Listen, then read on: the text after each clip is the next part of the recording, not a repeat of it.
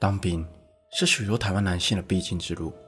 对于现代的年轻人来说，生活多彩多姿，想做什么、想吃什么都由自己安排，与军中按表操课的生活截然不同。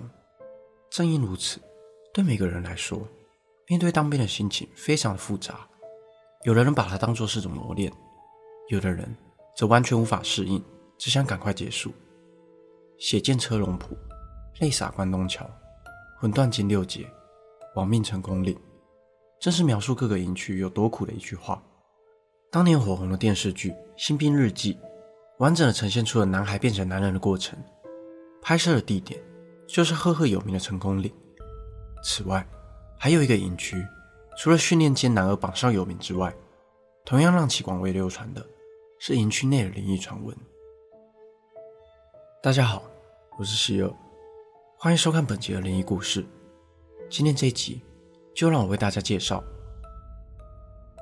金六姐的灵异传闻。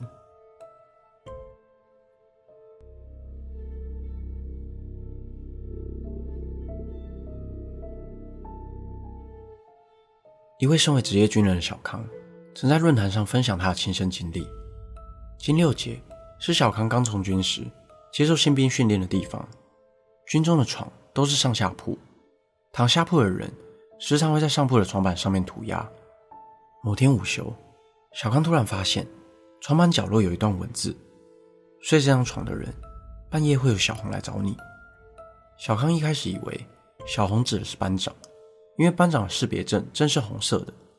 也许是之前某个调皮的学长一直被班长刁难，才故意留下这条令人不知所措的讯息。好奇的他问了问一旁的林斌。林斌见状，则震惊地表示：“你不知道小红的故事吗？那是女鬼。”林斌接着讲述有关小红的故事。相传，之前有位漂亮女生，在恳亲会时前往军营探视男友。她穿着一身鲜红的洋装，想用最美的一面来见男友，结果却被两名一时起色心的新兵拐到厕所里侮辱。两名新兵因为害怕事情曝光，甚至将那名少女灭口。从此之后，便常有人说，在厕所里听到女子的哭泣声，更有人看到披着红色衣服的女子在营区里飘来飘去。但林斌也很疑惑，小红的故事不是流传在成功里的传闻吗？在金六姐的床板下，怎么会有这种流言呢？便让小康别太在意。当兵的时候，新兵都要轮流在寝室前站夜哨，从就寝时间站到起床时间，每个人负责两小时。期间还要巡视每间寝室，以确保大家的安全。如果遇到不明人士经过，更要大喊“站住”口令，谁，以此来辨认是不是有恶意人士要闯入。一天凌晨两点，轮到小康站夜哨。这天他特别的想睡，所以恍惚的站在门口放空。这时，突然有个人影从眼前快速的闪过，因为平常几乎不会有人，这让小康非常紧张。站住！口令，谁？小康颤抖地喊着，但却得不到回应，只听见一个女子的哭泣声从身后传来。小康顿时全身起了鸡皮疙瘩，想起了小红的故事，硬着头皮回头，果真看到一个人蹲在墙角哭泣，一身红色的衣服格外明显。小康吓得赶紧冲进寝室，想要叫醒林斌求助，但等他们再次出来时，那名女子早已消失。经过此事之后，小康更相信那段留言并不是个玩笑。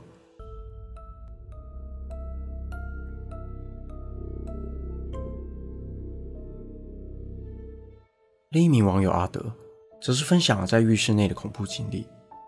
那年夏天，他在金六结受训，他被分配到打饭班，要负责帮弟兄们盛饭菜，饭后还要收拾餐桌，因此，打饭班的作息时间跟其他人并不一样，晚餐前是洗澡时间，三十分钟的时间内有一百多个人要洗，因此每个人平均只有三分钟的时间灌洗。但打饭班的洗澡时间则是在晚餐后，同样是三十分钟的时间，但只有一个班的人在使用浴室，所以大家都洗得非常惬意。某天，阿德跟林斌因为帮忙出公差，所以比较晚过去洗澡。那时，整间浴室只有他们俩。在夏天，阿德都是洗冷水澡，对他来说，这是在一整天汗流浃背的训练后最凉爽、最放松的一刻。洗到一半时，阿德突然感受到脚被热水烫到，他以为是林冰在恶作剧，故意泼他热水，还骂了几句，要他别闹了。可林冰却说，他一直都洗着冷水。这时，他们才发现彼此中间相隔的淋浴间里有热气不断冒出，且热水一直溅到他们的脚上。阿德以为是有人在他们之后进来洗澡，便问了声是谁，但却得不到任何回应。两人顿时感到非常诡异，赶紧穿上衣服走出来。临走前，阿德再问了一次，同样是没有回应。林冰安慰着阿德说：“应该是水龙头坏掉了吧？”不过越想越不对劲，因为刚进来的时候完全没有听到水声。于是，两人决定打开帘子一探究竟。只见淋浴间里面一个人也没有，莲蓬头却不停地洒着热水，水在空气中分散了开来，像是淋在一个东西身上。仔细一看，那个东西是一个人的形状，就像是有一个透明的人正在淋浴，而那个人正缓缓地朝着他们移动。两人吓得拔腿狂奔，逃离了浴室，而那个画面至今依旧是两人挥之不去的阴影。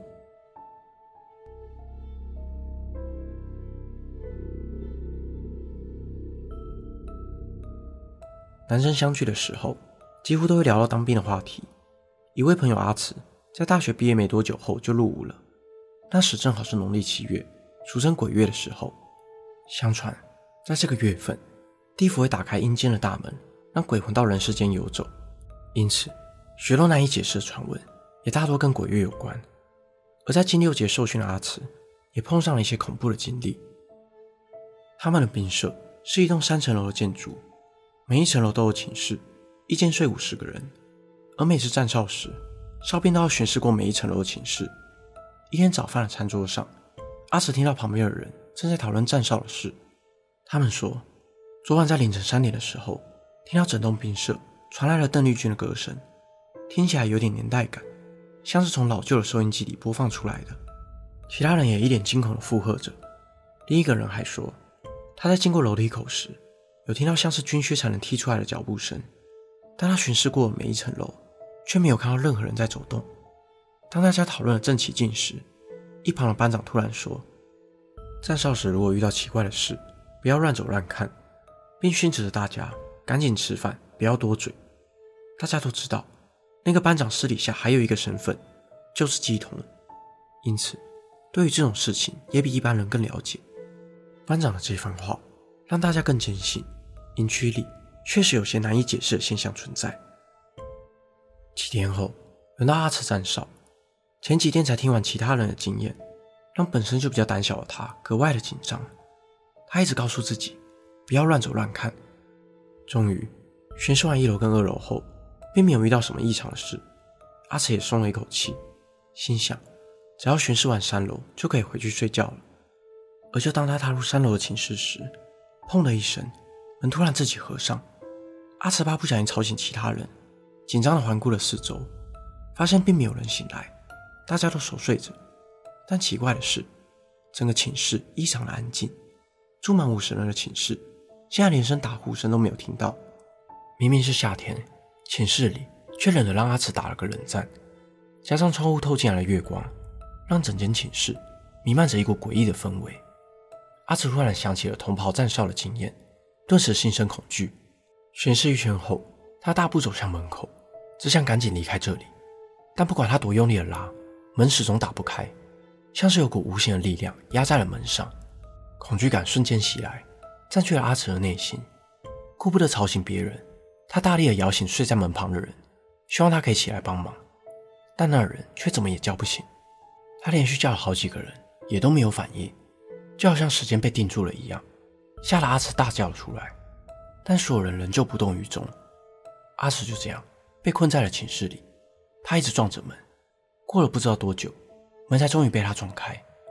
当他走出寝室后，阿慈回头看了一眼，打呼声此起彼落，寝室也不再阴冷。刚刚的经历就像是进入了一个异度空间一样。而那一晚，阿慈怎么样也无法入睡。隔天一早，他趁着吃完早饭后的空档，找上了班长。向他诉说着昨晚遇到的诡异之事。班长听完后叹了一口气，并向他娓娓道来。军营是一个阳气特别重的地方，但千万别以为阳气重就可以镇压住阴魂。阴阳讲究的是调和，当一个地方全部都是阳气的话，阴气就更容易侵入，而丰富的阳气反倒能让带着怨念的阴魂变得更加强大。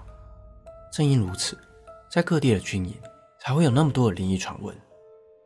班长告诉他，营区内的靶场以前曾是乱葬岗，那些丧命于此的人怨念都很深。